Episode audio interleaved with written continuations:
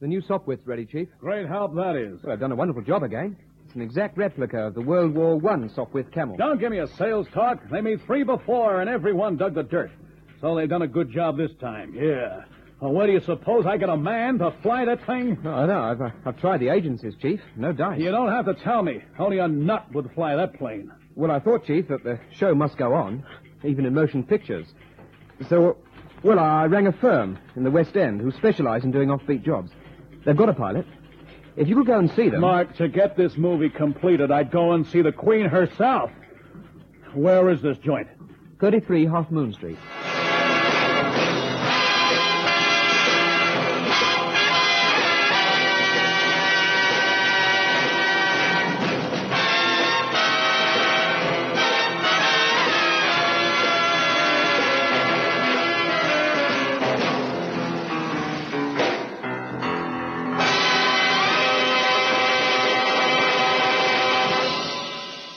The Reluctant Camel. I like to think of myself as a patron of the arts. I have a tremendous liking for theatre and music, and am at ease in the company of the artistic. But motion picture people are an exception. For some reason, they unnerve me, and where a temperamental opera star would leave me unmoved, a brash film magnet sets my nerves a jangle. When the bulbous personage of David Sandler thrust itself into my office, well, I had an immediate misgivings and a, a forlorn wish that I hadn't been so hasty in my acceptance of the work telephonically. This is a picture of a war. The war to end all wars. That's a laugh, isn't it? well, I suppose it is, Mr. Sandler. The Royal Flying Corps in World War One, full of high drama, but cleaner than trench mud and poison gas. The story of a man who won your highest award, the Victoria Cross. You uh, know the decorations, sir? Well, I'm acquainted with it, yes. Heroism is the meat in the picture pie these days, and this movie's got it with a capital H. I understand you want the services of a pilot, Mr. Sandler. That's right, one that will sign a bloodshed. Uh, that I'm not acquainted with. An indemnity document against accident. I might as well tell you here and now that this scene I'm trying to complete has caused about as many casualties as Patchendale. The pilot has to fly a Sopwith Camel.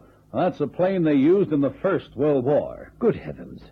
I didn't think there was such a thing outside the War Museum. You'd be thinking right if you thought that. I've had these planes specially made.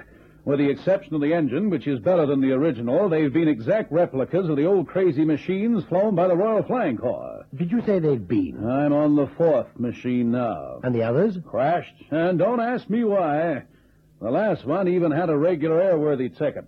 The controls are modern. It's only the outside that's ancient design, the fuselage, you know. And what would my man be asked to do? Fly. Is that all? That's enough. The accident rate with these crates makes them the most expensive coffins ever manufactured. Well, I'll put it to Cannon and see what he says. Cannon? He's one of my operators. He has an A license and will probably jump at the opportunity to work on a flick. A flick. Oh, yeah, a movie.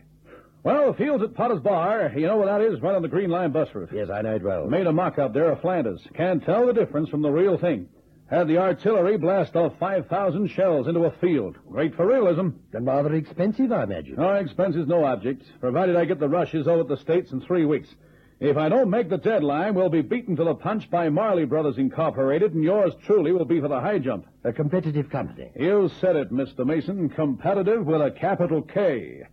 Okay, I'll see your pilot at Potter's Bar at 6.30 a.m. And don't forget to tell him about that bloodshed. No sign, no fly, no pay, okay? Okay, I, I mean, of course, understood. Five hundred bucks a day. And if the last three pilots are anything to go by, he'll earn every dime. Cannon was delighted with the prospect of flying this strange aircraft, but resolved to have a good look at it before taking off in the morning. He tried to telephone David Sander, but the movie mogul was not available. This caused certain complications. When Cannon drove up to the field at Potter's Bar,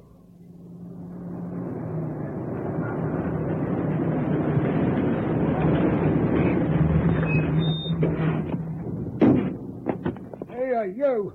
Where do you think you're going? Out of the field. Hey, well, that's what you think, mate. This is private property. No one's allowed near the airy plane. I'm the new pilot. I uh, I came to have a look at the machine. Oh, and the pitch dark. Well, I expect there's a light in the cockpit. Yeah. Have you got any identification? Hmm, such as? A company ticket? No, I haven't. I uh, I tried to ring Mr. Sandler, but he uh, he wasn't available. Yeah, well, then you've had it, mate. Three of them planes have gone up in smoke already. My orders are nobody goes near the thing until the film unit gets here tomorrow. Yeah, well, maybe it's just as well. Well, having a guard, I mean. Uh, tell me, did uh, did you see the other planes crash? Uh, not me, mate. I works all night, so I sleeps in the day. But my kid, Harry, he saw 'em all three. Just went into the ground, he says. Flying along right as rain one minute, and the next thing, wham, straight into the deck. The daft I calls it. All let go just for the sake of a film. Yeah, but then that's the Yanks all over, isn't it? Don't know what to do with their boodle. Is that a fact? Yeah. Oh, here, you're a Yank, ain't you? I am, but uh, there's a big difference. I know just what to do with my boodle.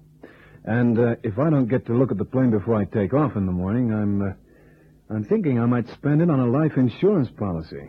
Alan drove off, leaving the ancient night watchman scratching his head in bewilderment. Taking the side road, he half circled the field and, in the quiet of a clump of trees, switched off his car lights and made stealthily for the barbed wire fence. The Sopwith camel was standing in the middle of the field on a hastily prepared runway. The surrounding pasture was torn to shreds with shell fire, every inch pitted with gaping holes. It was a startling and blood chilling sight, even though he knew it was only make believe. The craters afforded him ample cover as he crossed quickly towards the plain, standing ghost like under the light of the stars. And then Callan saw something that stopped him short in his tracks. Hey, what's that, a ghost? Uh, come on, Ken, what's got into you? That's a dame. A real live dame. Now, What's she doing here? Uh-oh, she's coming this way. Well, baby, you're in for one big shock. Hi. you uh, interested in aviation, man? Who, who are you? Cannon's the name, chief test pilot for the Sopwith Camel. Oh. Now, uh, I heard tell that nobody was allowed on the field. Uh, Doesn't that include you? Well, I hardly think so. I'm Valerie Thompson. Is, uh, is that supposed to mean something? I'm the love interest in the picture. Oh, you mean you're, uh, you're Valerie Thompson, the movie star? That's right, and now we've met, I'll bid you good night. Uh, no, no, not so fast. You still haven't told me what you were doing over there by that plane. And by the same token, you haven't explained what you're doing creeping around the set in the middle of the night. Set? That's what it's called. This field is the setting for the final scene in the picture. Oh, I get it, yeah. Uh, tomorrow at 6 a.m., I have to fly that old crate off the ground and into the air, but I intend having a look at it first. But you'll be given ample opportunity to look it over in the morning. Could be. Only uh, I'd like a private look see. Well, now you know what I'm doing in Flanders Field, and maybe you'd answer my question. I, I was a little worried about my movements tomorrow. I do a big scene near the Sopwith and wanted to have a private look at the terrain. So you see, we're both here for the same purpose. You uh, rehearse in the pitch dark? Inspecting a plane in the pitch dark? Touche. Okay, Miss Thompson, I guess that evens out. You don't get to rehearse, and uh, I don't get to look at that cockpit. Well, what say we uh, celebrate nothing with a drink in the local? I'm not in the habit of drinking with strangers, Mr. Cannon. Oh, that's a very praiseworthy tray, but uh, then we're not strangers, are we, Miss Thompson? I mean, uh, we have a, a common purpose, don't we? Are you holding a pistol to my head, Mr. Cannon? No, no, no, no. But the uh, the cannon's mouth is dry. All right. I'll have a drink with you. The locals probably won't mind the state we're in. I don't get it. Grey mud, Mr. Cannon. Look at your shoes. And mine. The shell fire has churned the field into grey mud. We're covered in it. Oh well, uh, well, if anybody asks, uh, we'll say we're a couple of turnip pickers on a spree. I'm glad there's a sense of humor underneath that suspicious mind. Suspicious. Why? You think I was doing something to that aeroplane? Now, why would you do that? I mean, it's uh, it's in your interest for the movie to go ahead as planned, though. Or do I read it wrong? You read it right, Mr. Cannon. So let's have that drink and forget all about meeting each other tonight. Yes? I don't see why. You know as well as I do that we're not allowed in this field. Now be a good boy and be a fellow conspirator. After all, it's in your interest for the movie to go ahead as planned. Or do I read it wrong? Hey, you're, you're quite a gal, Miss Thompson, but uh, I got a feeling that I'll be sorry when this movie does end. Well, here's mud in your eye. And mud on your boots. Cheers. Cheers. Keep your feet under the table, Mr. Cannon. Mm-mm. Turnip pickers are never embarrassed by their own feet. The stage hands on the lot live in caravans on the other side of the field. They use the pub in the evening. In fact, three quarters of the clientele here tonight are stage hands. Well, so what? So they know about the field at Potter's Bar being blown up by the artillery. They know about the grey mud. If they see your feet, They'll know I've been walking in the field where I'm not supposed to be. Hmm. Okay, I get the message, and oh, Yeah. my feet are hidden beneath this ancient table. Now, tell me about yourself. good heavens. The life history of an actress. Mr. Cannon, you're much too young. Okay, then uh, tell me what you're doing moseying around that kite. I thought we had a gentleman's agreement. Oh, now, how could we? You're no gentleman. Very smart.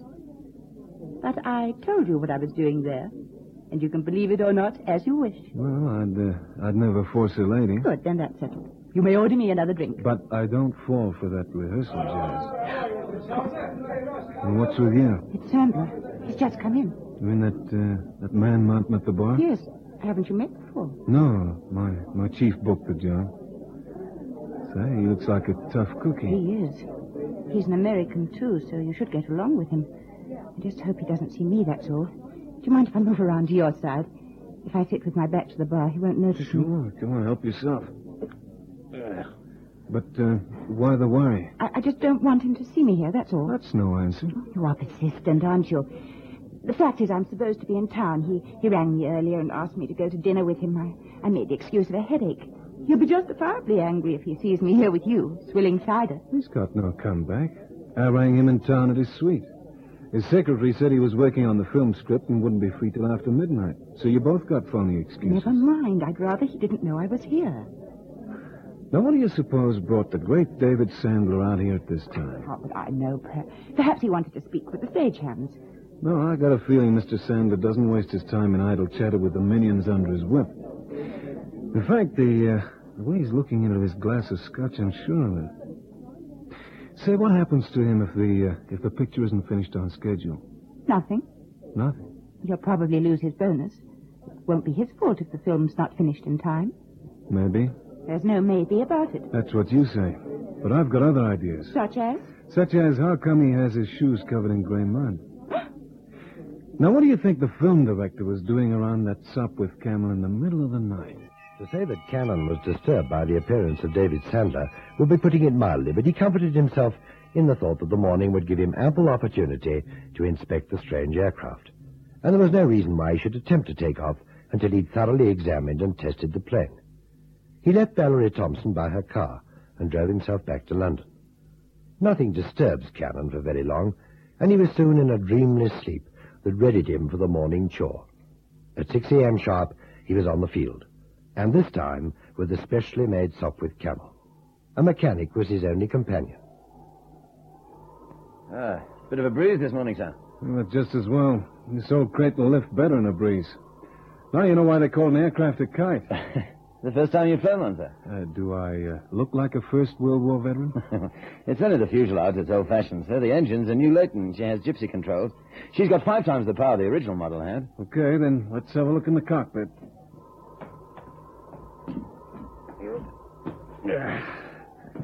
Yeah, it's going to be cold up there in an open cockpit. Okay, friend, I will take a deco at the controls. Yeah. Well, it's uh, it's comfortable. You climb in the back. All right, sir. Ah, you see, they're uh, gypsy controls, mesh joystick, and twin pedals. Uh, easy as wink. Uh, how come the others came to a sticky end? That's something I'd like to know, sir. I was in charge of all three aircraft. I know they're airworthy. The only theory I can offer is that the motor's too strong for the fuselage, but, uh, well, it's easy to counteract that if you fly slowly. Did the others fly slowly? Well, they seem to. All three went in in a dive, ju- just above the trees at the north end of the field. Well, the controls seem to be okay. Hey, what's this over the stick? Oh, I can't see from here, sir. Well, come and take a look. Huh? It's a horseshoe. Ah, so it is. Tied under the stick with yarn. huh? Ah, I suppose it's been put there for good luck, sir. By whom? I don't know. I wonder. What's that, sir? I just had an idea who might have put that horseshoe in the plane for good luck. Well, let's give her a run. Uh, do I need a prop spin? Uh, not with this up. It says starter buttons on the right. Got it. Here goes. Like a bird. Okay, out you get. I'm going to taxi around the field, then do a couple of takeoffs and landings. I'll stay in the back seat, sir. Not in your life. Out you get. Uh, but I, I'd like to try with you, sir. Look, three of these babies have gone in already. I don't want you on my conscience if this is the fourth. Well, I'll take that chance, sir. It's a mechanic's privilege. Okay, but keep your head down. Controls okay. Shall I take her up? Roger. Okay, I'll turn her into the wind. She'll lift steeply, so keep your hat on.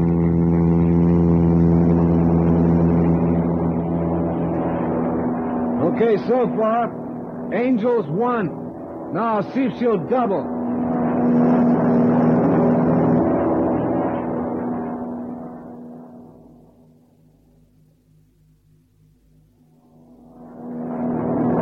Two thousand. I'll put her in a shallow dive. Roger. What is it, Mr. Cannon? The stick. I, I can't get it back. It's stuck. let me climb over and pull with you. Mr. Cannon. What? It's the horseshoe, the horseshoe. Oh, I got it.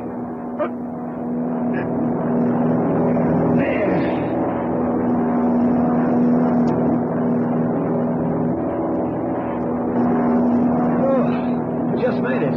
That was close. Yeah, too close for comfort. I'm taking her in.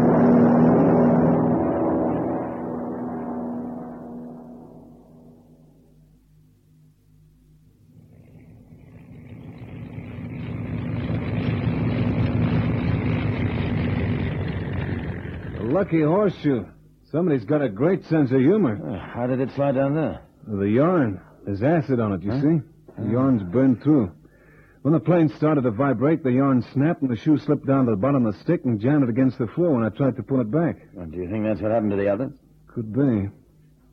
You say you've no idea who put this shoe in the cart. No, sir. Uh, are you sure it's acid? Well, take a look for yourself.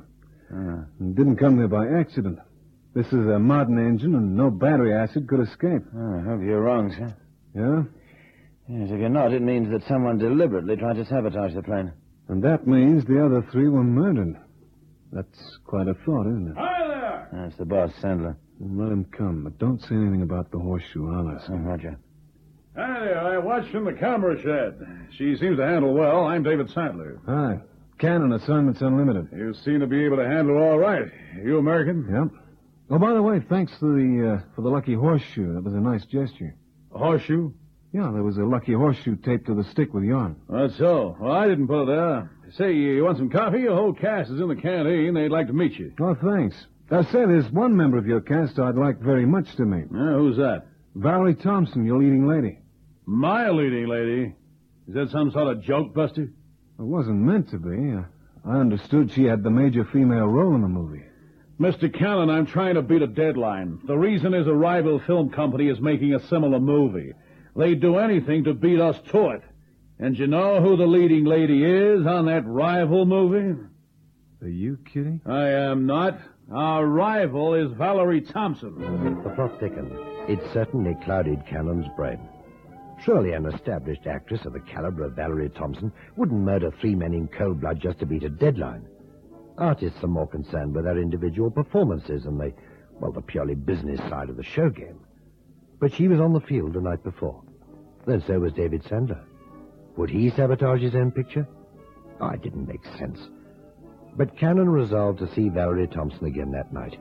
He telephoned and arranged a meeting.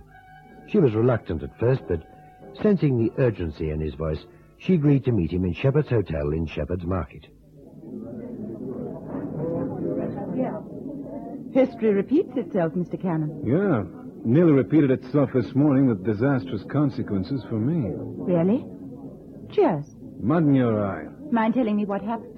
That's the object of the exercise, Miss Thompson. I took the sop with off from Potter's Bar Field this morning with a mechanic aboard. A mechanic. Anything wrong with that? No, but the last three planes crashed. This might have been the fourth. It very nearly was. Oh? Some well meaning person had attached a lucky horseshoe to the joystick. It slipped down along the stick as I dived and jammed against the floor. If I hadn't had that mechanic with me, I'd be part of the permanent Potter's Bar scenery now. He spotted it. Who put the horseshoe there? Now, that's what I'd like to know, Miss Thompson. You see, the yarn holding it had been treated with acid. Charming. And you think I put it there? Did you? You've found out by now that I'm in the opposition picture. I lied to you. I was in the Potter's Bar field last night, and it would be in my interest to delay Sandler's picture by every possible means. Including mass murder? What do you think? I'm asking the questions. You're a very determined man, Mr. Cannon. I didn't put the horseshoe in the plane. I didn't put anything in any plane. I was in the field last night for the same purpose as you, to try and find out what caused the accident. Hmm. And if I don't believe you? You can go and join the title on my film screen. What's that? Hell's Angel. I never thought to see you on this set, Valerie. I know you didn't, David. And when you've heard what I have to say, you'll wish I'd never come. On the other hand, you may be grateful for a friendly warning, Warning or a threat? whichever way you like it. It was a clever idea putting a lucky horseshoe on the joystick of the plane. What are you talking about? You didn't mention it was to be a symbol of bad luck. But Cannon found it and removed it. I haven't the faintest idea what you're talking about. But you forgot that flyers wear gloves. Gloves? Didn't you know? If you pick up something when wearing gloves, you don't disturb the fingerprints on that object. A horseshoe is clean and shiny when it's new. The one on the plane was made of silver, even better, Where's the horseshoe now? with the police. They'll be here any minute to take a sample of your fingerprints, David, Why are you telling me this? because you were once my husband, perhaps. I'll leave. There's no way. The roads will be watched. I've still one trick up my sleeve, Miss Smarty. I can fly a plane. What plane? This one, the Sopwith. It's good enough to get me to the coast. Be seeing you, Valerie. Make my apologies for the fingerprints.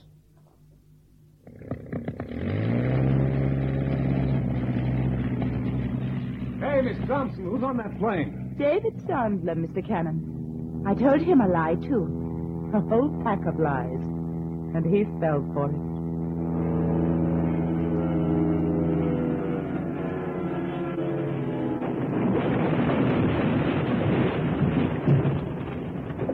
History repeated itself again, Mr. Cannon. I wonder who put the lucky horseshoe on the joystick this time. Yes, it was David Sandler who sabotaged the planes on his own production.